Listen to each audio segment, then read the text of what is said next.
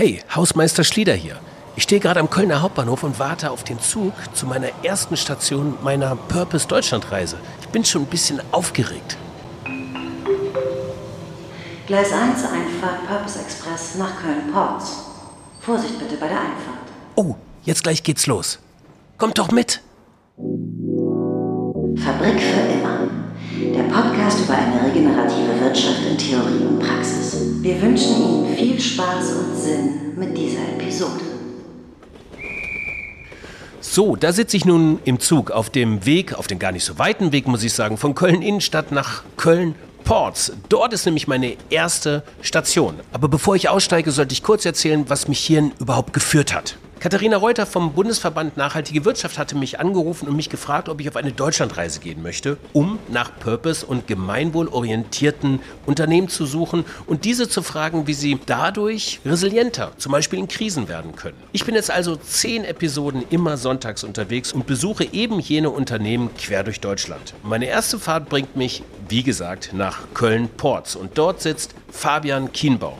Fabian Kienbaum leitet in dritter Generation die Geschäfte von Kienbaum Consulting. Und Kienbaum Consulting ist eine Personalmanagementberatung, die sich auf den Mittelstand, vornehmlich Familienunternehmen, fokussiert hat. Dort müssen Sie doch wissen, was der Purpose ist, weil darum geht es mir erstmal. Was ist das eigentlich, dieser Purpose? Kann es überhaupt noch jemand hören?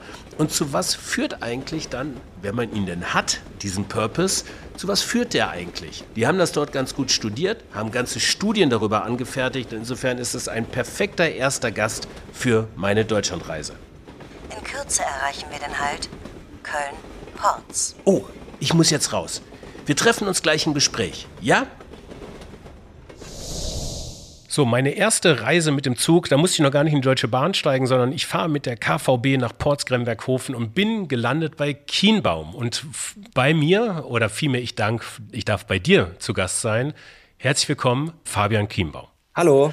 Fabian, ähm, ich habe vorab mal eine Frage generell. Wir wollten heute so ein bisschen über den Purpose reden. Jetzt kam mir das so, wenn ich mir so ein bisschen mich in meinem Netzwerk rumhörche. Ja. Nachhaltigkeit, Digitalisierung, Diversity, Purpose. Das hört sich so alles nach Säulen an, die durch verschiedene Meinungsführerschaften Dörfer getrieben worden sind. Auf einer Skala von 1 bis 10, wie gerne hörst du eigentlich Purpose noch? Ich würde sagen, eine 5, genau in der Mitte. Also kommst von einer 10 und steigst auf eine 5 runter oder wie ist das entstanden? Genauso wie du es beschrieben hast, es ist äh, eine Sau, die durchs Dorf getrieben wird und ich habe eben Sorge, wenn das Überhang nimmt, dann spricht man nur noch über die Begrifflichkeit als solche, aber setzt sich weniger mit dem auseinander, was eigentlich mit Purpose in Verbindung steht. Äh, und insofern ähm, hat es so ein bisschen Überhand genommen. Ich würde mich freuen, wenn wir eher so ein bisschen tiefer gehen können. Dazu ist unter anderem diese Episode heute gut, nämlich wir äh, setzen uns damit auseinander, wozu Purpose eigentlich da ist. Mhm. Bevor wir damit starten, eine zum Aufwärmen. Zum Aufwärmen eine kleine Schnellfragerunde. Äh, fünf Fragen mit der Bitte um kurze Antworten. Ja. Was ist mit Gemeinwohl gemeint wohl? Mit Gemeinwohl würde ich sagen, befassen wir uns mit der Frage nach quasi das Wohl der Gemeinschaft. Und das, da gibt es ganz, ganz viele Rubriken, die da reinspielen. Soziale Gerechtigkeit, Ausbildung, Sicherheit, funktionierender Staat, sowas in die Richtung, Infrastruktur. Äh, und sicherlich auch die Frage nach dem Sinn in der Gesellschaft. Was war eure letzte Krise? Ich denke, die Corona-Krise ist eine große Krise, innerhalb der Corona-Krise aber auch eine Frage der Führung. Also wenn du so willst, eine Führungskrise ähm, und vor allen Dingen auch die Frage der, der Selbstführung ähm, im Umgang mit der Corona-Krise. Und was bedeutet Resilienz für dich in diesem Zusammenhang? Das steht für mich eben genau in so einem Kontext. Wie gelingt es, resilient zu bleiben? Was verbinde ich damit? Ich glaube, so grundsätzlich eine eine Widerstandskraft, eine Widerstandsfähigkeit, gespeist durch Zuversicht, Optimismus, solche Punkte. Und dann eben auch übersetzen der Frage, wie gehe ich aktiv damit um? Wirtschaften mit Purpose bedeutet, Punkt, Punkt, Punkt. Das Wofür zu kennen und das Handeln konsequent danach auszurichten. Und euer Purpose in einem Satz? Turning Potential to Progress. Danke. Das war ein bisschen warm geworden jetzt auf Betriebstemperatur. Ich fange mal hinten an. Ne? Euer ja. Purpose in einem Satz. Turning Potential to Progress. Was ist eigentlich der Unterschied zwischen Purpose und Claim? Das ist ein fairer Punkt. Ähm, wir haben uns sehr, sehr umfangreich mit der Frage auseinandergesetzt, gerade so in der Markenarchitektur und ähm, diesen normativen Ebenen, Dimensionen und Elementen. Ähm, ich würde immer sagen, der Claim, also der einer Marke auch beiheftet, der ist austauschbar. Ja, das ist etwas, was in den Vordergrund steht. Das ist stark auch mit Marketingfragen aufgeladen. Der Purpose, und das ist immer so ein bisschen die Gefahr, kann Gefahr laufen, auch in Anführungsstrichen nur als Claim zu verstanden zu werden. Ähm, der Purpose als solches ist aber so wichtig und steht eigentlich über allem, dass man diese feine, aber wichtige ähm, Auseinandersetzung, also dieses Auseinanderhalten, immer vor Augen haben muss. Und das ist für mich der Unterschied. Also Purpose äh, nimmt Bezug auf all das, was wir unternehmen, äh, auf das, was wir tun, beantwortet die Frage nach dem Wofür der Claim ist austauschbar und mag eine gewisse Zeit überleben, kann dann aber ausgewechselt werden. Warum ich jetzt gerade gefragt habe, weil ihr beratet ja auch Unternehmen, auch in Bezug auf äh, Purpose mhm. und wie man darauf kommt. Wir hatten das im Vorgespräch gesagt, wie man ihn so freilegt, mhm. was etwas, was schon da ist, dazu kommen wir gleich noch. Aber einen ganz kurzen Überblick über Kienbaum. Was sind die Leistungen? Was macht ihr gerade?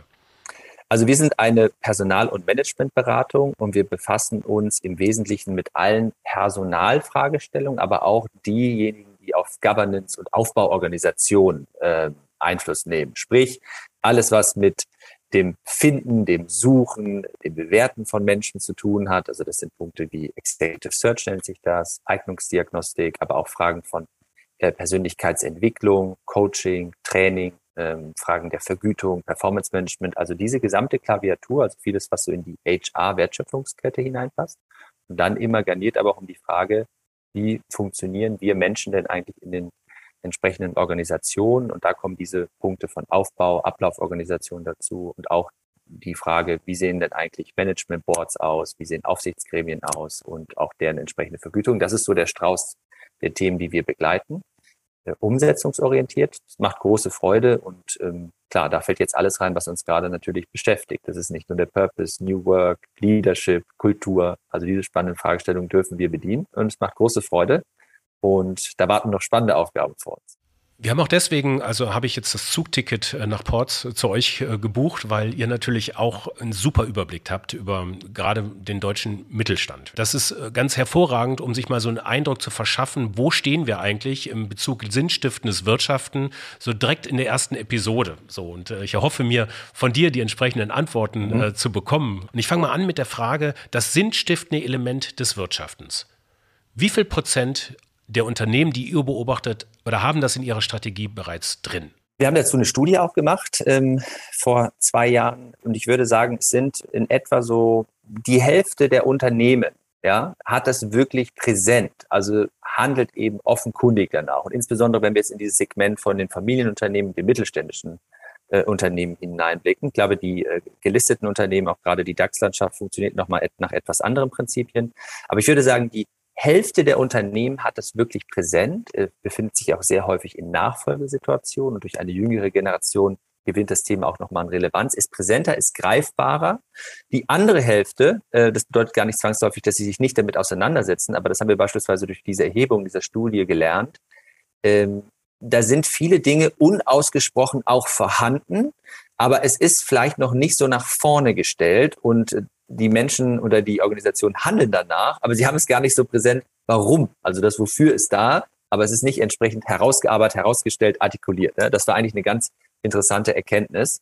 Und ähm, perspektivisch gehen wir davon aus, dass dieser Teil aber noch zunimmt. Wie ging das denn los generell mit dieser Purpose-Diskussion. Ich meine, also äh, Arbeit als sinnstiftendes Element zu begreifen, ist ja nun mal etwas, was jetzt nicht seit gestern eigentlich ist. Ne? Also das mhm. könnte man ja auch weit in die äh, in, in das letzte Jahrhundert wahrscheinlich auch zurückblicken. Also ich sage jetzt mal gerade im Wiederaufbau nach dem Zweiten Weltkrieg. Auch da war es ja durchaus sinnstiftend, ähm, äh, Business zu machen oder zu wirtschaften, ähm, nicht nur für sich, sondern auch für, für den Wiederaufbau eben auch dieser Gesellschaft. Ähm, aber wieso ist diese Diskussion jetzt eigentlich in meiner Wahrnehmung, um meiner Blase die letzten zehn Jahre eigentlich erst nochmal so richtig entstanden und nicht schon in den 90ern oder in den 80ern? Sehr faire Frage. Habe ich mir persönlich auch schon häufiger gestellt, weil ich glaube, die ganze Form de, der Arbeit, das Grundverständnis, wie wir arbeiten, ne, ist ja dabei, sich zu verändern. Nicht umsonst sprechen wir von der Zukunft der Arbeit. Und ähm, das Thema Purpose hat in meinen Augen Relevanz auch über einen gesellschaftlichen Diskurs gewonnen. Warum? Auf der einen Seite, wenn du dich zurückerinnerst, und da ist es mich, hat es mich wirklich auch so angesprungen, und da sind auch die Familienunternehmen ähm, in, in, in meiner Wahrnehmung zum ersten Mal wirklich aus quasi ihrem regionalen Verankerung und das Ablegen dieses Hidden Champion-Tums. Viele Familienunternehmen agieren ja als Hidden Champion, sind sehr, sehr engagiert äh, innerhalb der Region, wo sie auch herkommen, aber überregional eher zurückhaltend. Und als die Flüchtlingsbewegung ähm, damals stattfand, die war ja teilweise auch mit Ressentiments verbunden, gab es eine Kampagne, die lautete Made in Germany, Made by Vielfalt. Und da war das erste Mal, wo ich so fand, okay, ähm, die, die Familienunternehmen 50 haben sich zusammengeschlossen und haben eben diese Kampagne lanciert, um ein, ein, ein klares Signal für Weltoffenheit auch in Deutschland auszusprechen und sich dagegen zu stellen. Und das war so ein bisschen der Punkt, wo so aufkam, ähm, das Unternehmertum, welche, welche Rolle spielt das eigentlich auch in einem gesellschaftlichen Kontext? Und in den Folgejahren habe ich auch durch dann den Zeitgeist, der sich verändert hat, immer mehr den Eindruck gewonnen, der Grundsatz dessen, also zu erklären, wofür man etwas macht, warum man aktiv ist, ähm, ist nicht nur, dass die Erwartungshaltung sowohl von der Gesellschaft, von den Kunden oder auch von Mitarbeitenden gestiegen ist, sondern im, im, im ganzen im ganzen Kontext, in der, der gesellschaftliche Druck, wenn du, wenn du so willst, ist gewachsen. Und damit hat auch die Auseinandersetzung mit dem Purpose zugelegt, ja. Und bei den mittelständisch geprägten Organisationen, bei den Familienunternehmen, ist das ja aber eigentlich etwas, was schon immer da war, ja. Nur man hat sich häufig in Bescheidenheit geübt. Und das Thema hat eben darüber an Relevanz gewonnen, in diesem Kreis, ja. Und darauf wollen wir uns konzentrieren. Wenn du jetzt beispielsweise in die gelisteten Unternehmen guckst, war, glaube ich, sehr, sehr prägnant und auch berühmt, ähm, BlackRock, der CEO von BlackRock, der vor einigen Jahren ja, der schreibt ja jedes Jahr dieses Letters an die CEOs und vor zwei, drei Jahren kam das Thema Purpose eben auf. Und da bei den Gelisteten ist es natürlich auch ähm, die Investorenlandschaft, die erkannt hat, äh, dass eben äh, der Stecker oder sagen wir so das Lebenselixier der Organisation natürlich irgendwie die Kunden sind und sie auch dabei bleiben müssen zu überlegen, welche Argumente führen wir eigentlich in Feld, wie sind wir erlebbar? Und da hast du so einen Switch letzten Endes von der Shareholder so in die Stakeholder-Theorie. Ich meine, das ist etwas, was uns auch schon seit Jahrzehnten begleitet, da hast du vollkommen recht. Aber das sind so, sind so die beiden Pole, von denen ich sage, daher, daher rührt das. Äh, und in der Familienunternehmerlandschaft ist es nochmal etwas anders motiviert. Da geht es eher darum, äh, wirklich äh, Gesicht, Flagge noch stärker zu zeigen. Das eine war das eine Punkt, den ich benannt habe. Und da stehen wir heute. Sind wir denn in, insgesamt so auch in dieser Unternehmerwelt in einem nächsten Step vom Ich zum Wir oder anders formuliert auf den Purpose bezogen?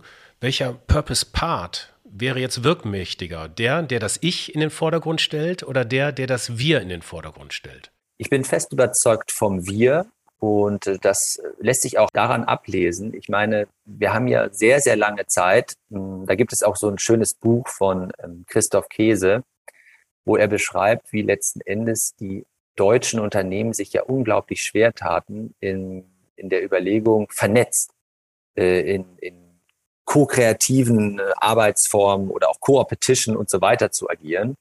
Und wir die vertikale Integration, die haben wir äh, wirklich perfektioniert in Deutschland. Das können wir gut.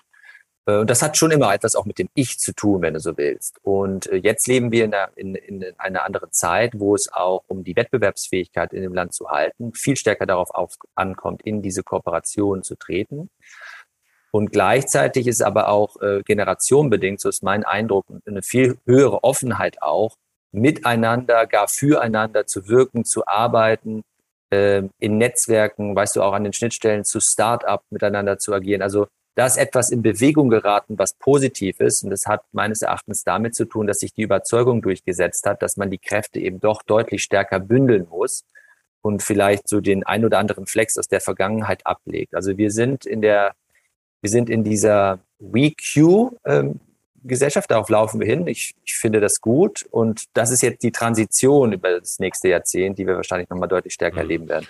In diesem Zusammenhang ist der Purpose, wenn ich jetzt auf das jeweilige Unternehmen blicke, so ein Purpose, muss man sich den dann erarbeiten, im Sinne von ähm, aus den Fingern saugen im besten Sinne, oder ist der einfach da? Anders gefragt, wie grenzt sich da auch der Purpose zur Vision, zur Mission, zu Zielen eigentlich ab? Also es bedarf Handwerksarbeit. Ja, das darf man, muss man nicht verhehlen. Das ist wichtig. Aber genau das, was du gerade beschrieben hast, in der Abgrenzung dazu, das haben wir hier, als wir den Prozess miteinander gestartet haben, immer als Ordnungsarbeit verstanden. Nämlich genau das. Also wie grenzt sich Purpose zu Vision, zu Mission, äh, auch zum Claim eigentlich voneinander ab? Äh, und was, welche Gedanken sind eigentlich mit den jeweiligen Dimensionen verbunden. Und das ist insofern gut und klug, weil gerade auch Führung äh, und das, wonach wir Menschen uns sehen, ist ja Orientierung zu erhalten oder auch Orientierung zu stiften. Und der Purpose ist etwas, was da ist. Aber es ist in der Tat manchmal die Kunst, ihn auch wieder freizulegen. Wir haben das immer damit verglichen, gerade wenn man sich auch mit Marken auseinandersetzt, dann kommt man ja gut dahin. Es gibt ja Gründungsmythen der Gründungsväter oder der Gründungsmütter. Und da ist häufig etwas vergraben, was dem Purpose sehr, sehr nahe kommt. Also, weil äh, irgendwann ging es ja mal los und da hat eine Grundmotivation entstanden. Die Franzosen sprechen ja beim Purpose, das finde ich eigentlich ist noch so ein, ist eine schöne, schöne Bezeichnung, la raison d'être, also so quasi, warum, warum sind wir da? Und äh, ich glaube, die Kunst ist so ein bisschen, ähm, auch mit Simon Sinek, Golden Circle und so, das gar nicht mit dem Warum zu übersetzen, sondern das Wofür. Weil ich finde, wenn man die Frage des Wofür beantwortet, ist das so etwas so schön dazu eine zu sagen, von uns nach außen. Oder was würde die Welt vermissen, wenn es uns nicht gäbe? Ja? Und darauf gibt es valide Antworten. Und die Kunst bei so einem Purpose-Prozess ist, glaube ich, genau das, dieses Herausscheren, den Kern freizulegen, um das wie so eine Kraftquelle zu verstanden wissen, hinter dem man sich dann auch vereinigen kann, ja, hinter dem man wirklich die Ausrichtung schärft für eine Organisation. Und daraus abgeleitet natürlich so zu gucken, okay, ähm, das was, also so die Vision nicht, was, was, was machen wir da, was, was ist unser Anspruch und dann natürlich auch zu überlegen, wie, mit welchen Instrumenten. Ja? Und das ist eben so der Punkt bei dem Thema Purpose, auch in der Konsequenz und diese Kongruenz herzustellen. Das ist das Wofür, äh, wie, was wollen wir da erreichen? Und dann, wie, wie, wie gelangen wir dorthin? Ja, das ist so diese, diese Abfolge von mehreren Fragen mit B. Und das kann unglaublich dienlich sein, um Orientierung zu stiften und Menschen miteinander zu versammeln. Warum machen Unternehmen das? Also ich hätte es jetzt so formuliert, also auch um eine innere Widerstandsfähigkeit gegen äußere Einflussgrößen zu haben, um zu gewinnen, um vielleicht, weiß nicht, produktiver zu werden, innovationsfähiger. Was sind so die Attribute, die sich eigentlich ähm, so einer, einer Findung einer, eines Purpose, eines sinnstiftenden Elements, was klar formuliert ist, unterordnen lassen? Du hast die wesentlichen Punkte genannt. Ähm, es gibt tatsächlich, äh, das haben wir auch mit unserer Studie ähm, herausgefunden, es gibt ganz, ganz viele Korrelationen zu genau diesen wichtigen Aspekten, insbesondere in Bezug auf Kundenbeziehungen, aber auch äh, Mitarbeitendenbeziehungen. Ja, das fängt ja alles irgendwann mal an und dann ist aber auch die Kunst, äh, diese Begeisterungsfähigkeit genau in diese beiden Richtungen aufrechtzuerhalten. Und unsere These ist, und diese Erfahrung sammeln wir und sehen wir auch, du hattest gefragt, ähm, auch in dieser mittelständischen Unternehmenslandschaft, bei Organisationen, die das für sich sehr, sehr gut beantwortet haben und wo man spürt, wenn man alleine von außen auf die Organisation blickt, was das für Kräfte freisetzt. Ich möchte ein Beispiel nennen, damit es auch konkreter wird.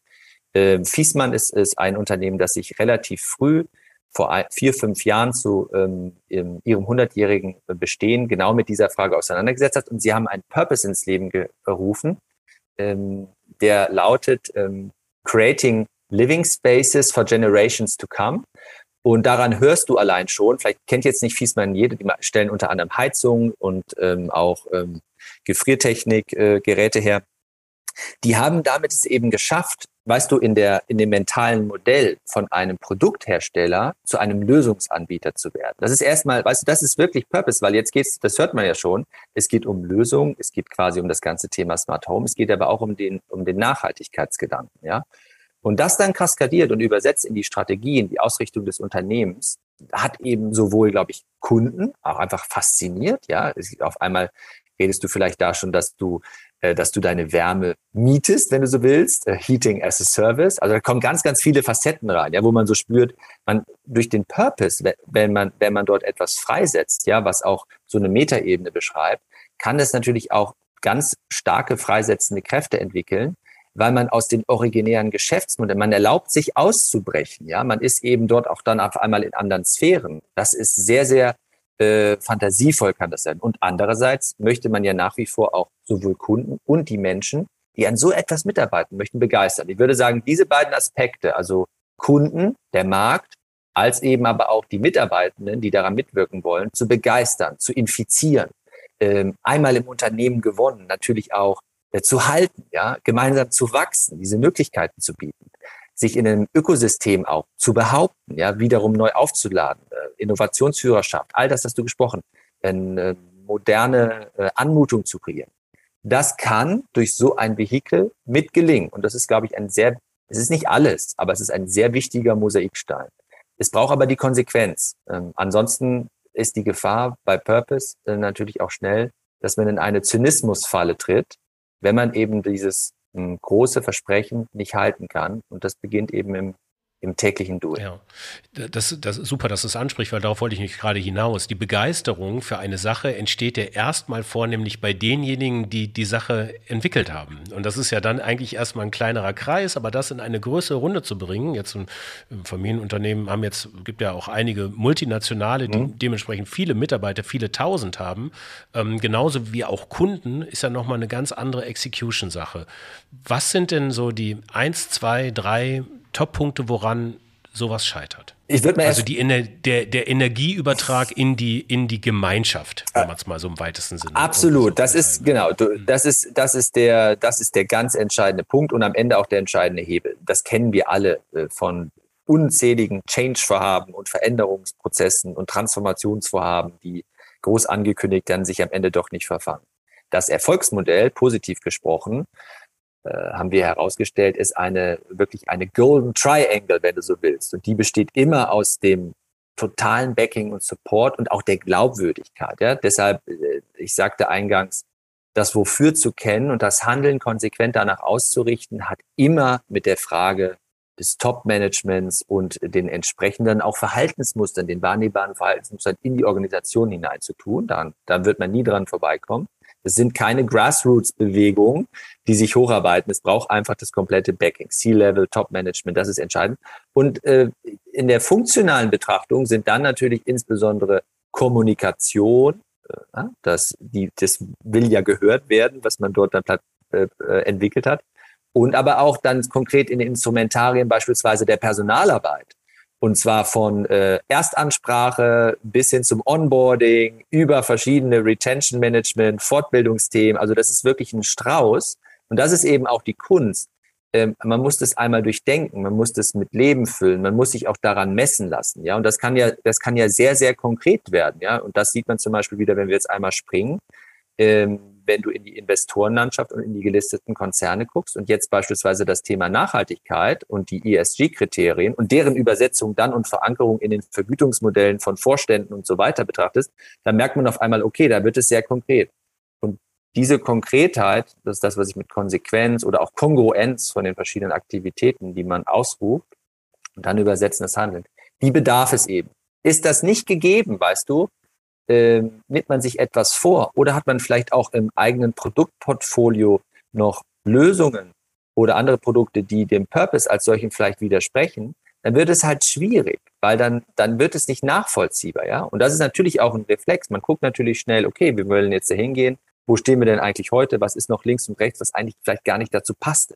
Und das ist so die Situation. Und ich glaube, da bedarf es sehr, sehr viel Kommunikation. Vielleicht kann man auch berechtigterweise nicht alles auf einmal in Angriff nehmen, aber man muss eben diese Glaubwürdigkeit, die muss man verkörpern, man muss darüber sprechen, man muss auch die Missstände ansprechen. So und dann, glaube ich, kann etwas Gutes entstehen. Äh, und das wird, glaube ich, häufig unterschätzt, ja. Und äh, aber das Golden Triangle, wenn das zusammenwirkt, äh, dann ist einiges möglich. Missstände können sich ja auch ändern im Zeitablauf. Also ich meine, wenn ich jetzt vielleicht irgendwie schon sehr ein Early Adopter Unternehmen gewesen wäre oder was sehr viele wahrscheinlich auch schon waren, in den 90ern, in den 2000ern, in den 80ern irgendwie ihre sinnstiftende Element schon gefunden haben, ähm, ändern sich doch auch soziologische Muster im Zeitablauf. Mhm. Jetzt, also in den 90ern war das Thema, auch wenn das vielleicht unter Fachkreisen ein großes Thema äh, immer schon war, seit 40, 50 Jahren eine ökologische Wende, ist das ja im Everyday Doing Wirtschaftsbusiness eigentlich nicht groß der Fall gewesen, zumindest nicht, was mir so in meiner kleinen Welt begegnet ist.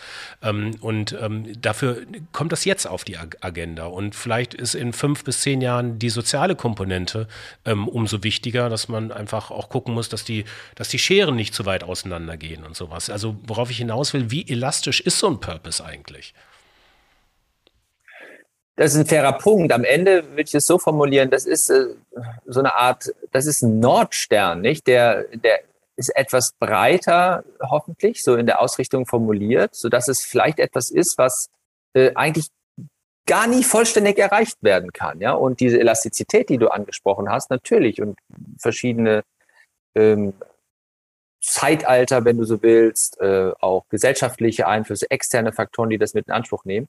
Aber am Ende, das haben wir auch gelernt, ist es natürlich immer, wenn du deinen Grundüberzeugung treu bleibst, ja, dann lässt sich das auch äh, verankern. Und äh, dann äh, äh, entsteht auch Gefolgschaft für, für so eine brennende Idee. Also es darf nicht zu spitz sein, es muss breit sein, aber ich glaube, das ist gut, gut miteinander kombinierbar. Und wie gesagt, eben, wenn man, wenn man diesen Purpose freilegt, hat man auch ähm, in unserer Beobachtung immer genügend Spielraum, auch mal nach links und rechts zu gucken. Vielleicht operiert man auch in einem Geschäftsmodell, von dem man den Eindruck gewinnt, ähm, dessen Zukunftsfähigkeit ist arg gefährdet und man muss sich auf etwas ganz Neues setzen, ja.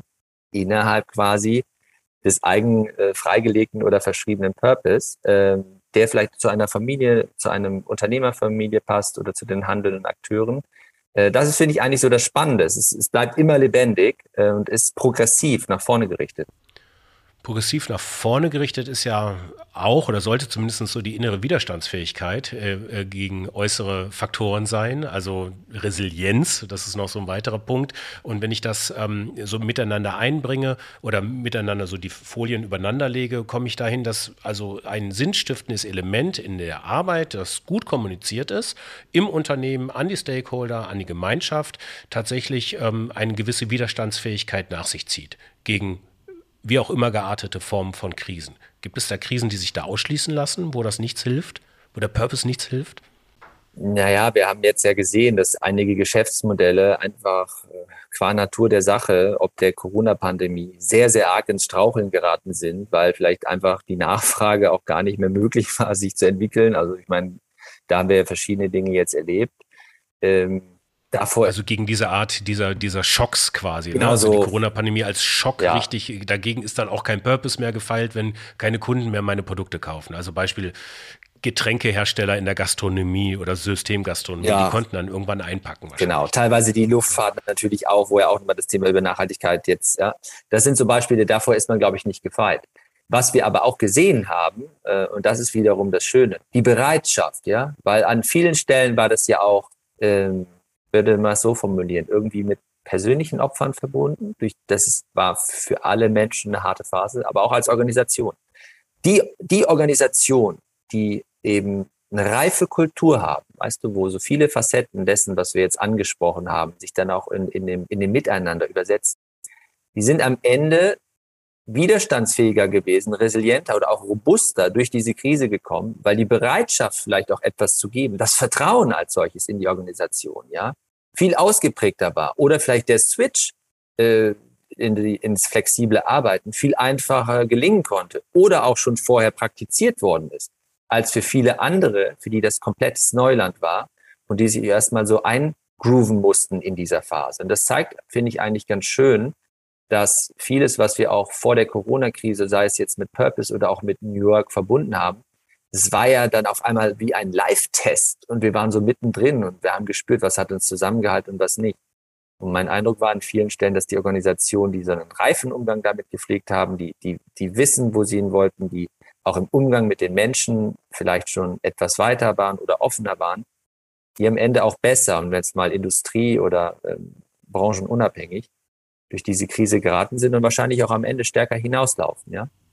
Man versucht das ja immer zu verallgemeinern. Eine Krise ist ja sehr subjektiv. Ne? Also die Krise ist ja in einem Unternehmen vielleicht eine andere als, als in einem anderen Unternehmen. Aber was sind so, welche Krisen sind dir denn da so begegnet, wo du sagst, okay, dieses, diese Form, dieses dazwischengeschaltete Purpose, Strategie, sinnstiftende Strategie, ähm, die kann dabei helfen, also wirklich deutlich helfen bei der Überwindung dieser Krisen?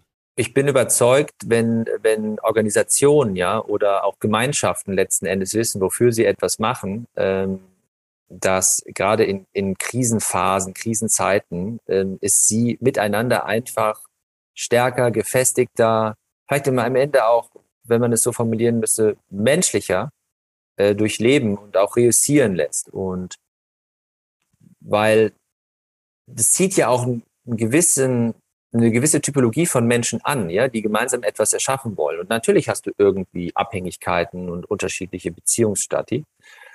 Und äh, unsere, unsere Beobachtung war, dass gerade das Thema Führung, ähm, und Führung ist, ist auch sehr breit, ja. Es gibt irgendwie natürlich irgendwie das Thema Menschenführung, also in, in Abhängigkeitsverhältnis, aber so das Thema Selbstführung dass viele Organisationen, die dieses Wofür für sich klarer beantwortet haben, auch an, an den Stellen den, den Leuten irgendwie viel mehr also Hingabe oder auch Muße aufgebracht haben, dass man das gemeinsam durchstritten hat. Also das Thema Führung im erweiterten Sinne ähm, ist, ist arg und stark damit verbunden.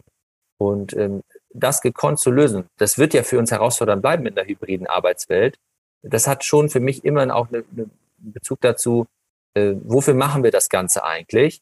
Denn ähm, nur in Anführungsstrichen, um Geld zu verdienen, das sehen wir ja auch, das ist so das Stichwort äh, Great Resignation, nicht? Nur vielleicht, um das zu machen. Das bleibt auch total wichtig.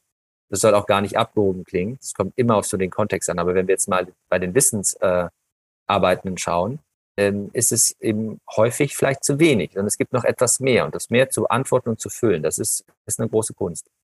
Zwei Fragen noch zum Ende. Das mhm. eine, da geht es zurück zum Thema Resilienz. Ähm, und ich habe in der Vorbereitung auf diese ganze Reihe mich tatsächlich so ein bisschen in der Soziologie umgesehen. Und da taucht äh, sehr schnell ein deutscher Soziologe auf, ähm, Andreas Reckwitz äh, heißt er, mhm. ein sehr bekannter deutscher Soziologe, der offen die Frage gestellt hat, was ist eigentlich Resilienz und was ist Resistenz? Oder vielmehr sich die Frage gestellt hat, wie lässt sich Resilienz als Methode der Widerstandsfähigkeit nutzen, ohne dabei in zu starre Muster zu verfallen? Wo besteht die Gefahr dabei? Resilient und resistent zu werden? Das ist eine gute Frage, ja.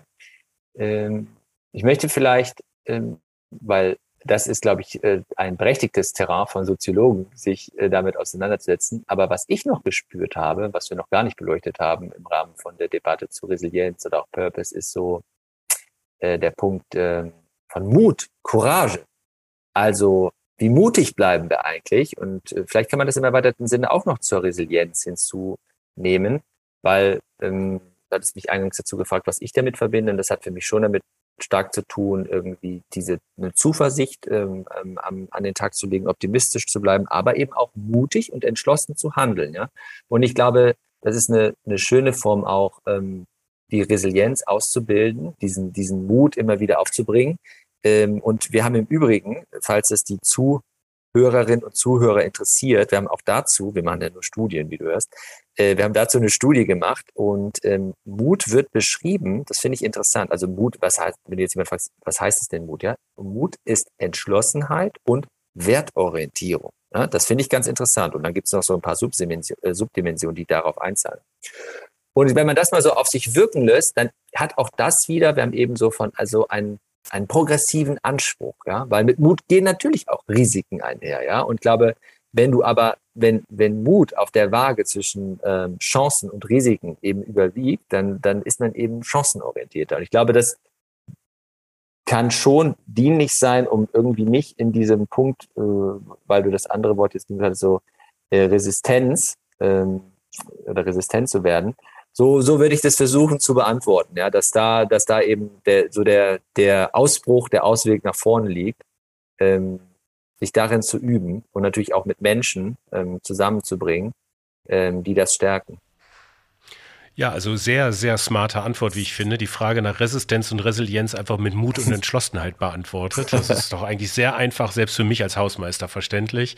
Äh, das ist soweit gut. Abschließende Frage. Die allumfassende Frage. Ich brauche immer tatsächlich eine einfache Antwort auf eine große Frage. Womit wir enden mit einer kleinen ähm, Subsumierung. Wieso kann sinnstiftendes Wirtschaften zu mehr Resilienz führen?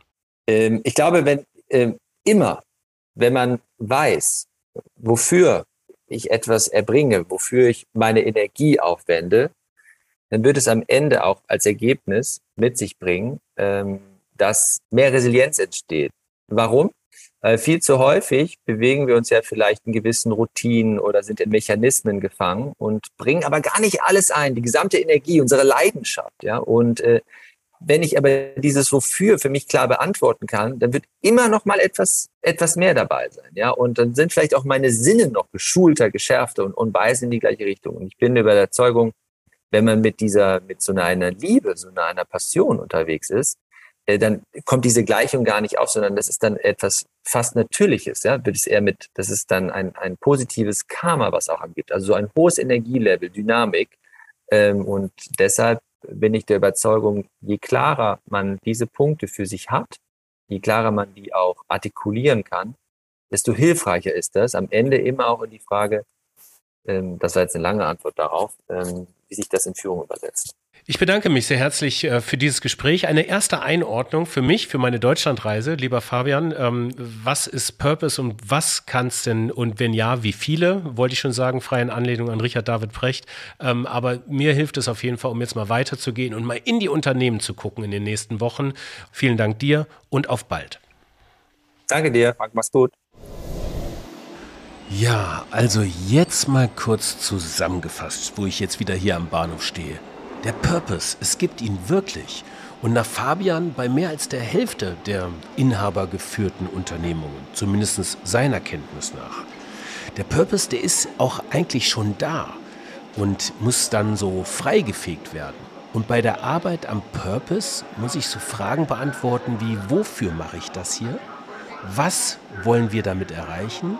Und äh, wie kommen wir dahin, hat er, glaube ich, gesagt. Wenn ich das beantwortet habe, ist das so eine Art Nordstern, der mich dann auch durch die Krisen bringen kann. Er hat beobachtet, dass die Organisationen, die eine reife Kultur haben und den Purpose für sich beantwortet haben, am Ende robuster durch die Krise, jetzt im Beispiel der Corona-Pandemie gekommen sind. Ich habe mir noch ein schönes Zitat aufgeschrieben. Purpose bedeutet auch, von einem Produktanbieter zu einem Lösungshersteller zu werden. Was ich noch nicht so ganz klar habe, ist, wo eigentlich der Purpose anfängt und der Claim, die Mission, die Vision aufhört. Und was eigentlich eine WeQ-Gesellschaft bedeutet. Das kann ich mir im Zug gleich mal ersuchen. Der nächste Zug, der soll mich nach Engelskirchen bringen, im Bergischen Land. Auch nicht so weit weg von Köln. Dort sitzt Anna Jona und ihr Unternehmen Wildlingsschuhs. Und dort haben sie das Thema regeneratives Wirtschaften ganz groß geschrieben. Und das lasse ich mir von Anna mal ein bisschen genauer erklären. Was bedeutet das eigentlich und was hat das mit Gemeinwohl zu tun? Jetzt müsste der Zug gleich kommen. Nächsten Sonntag komme ich an. Euch viel Spaß und Sinn in eurer Woche. Ciao. Gleis 1 Einfahrt Purpose Express nach Engelskirchen Hauptbahnhof. Vorsicht bitte bei der Einfahrt. Dieses Projekt wurde gefördert durch das Umweltbundesamt und das Bundesministerium für Umwelt, Naturschutz, nukleare Sicherheit und Verbraucherschutz. Die Mittelbereitstellung erfolgt auf Beschluss des Deutschen Bundestages. Die Verantwortung für den Inhalt dieser Veröffentlichung liegt bei den Autorinnen und Autoren.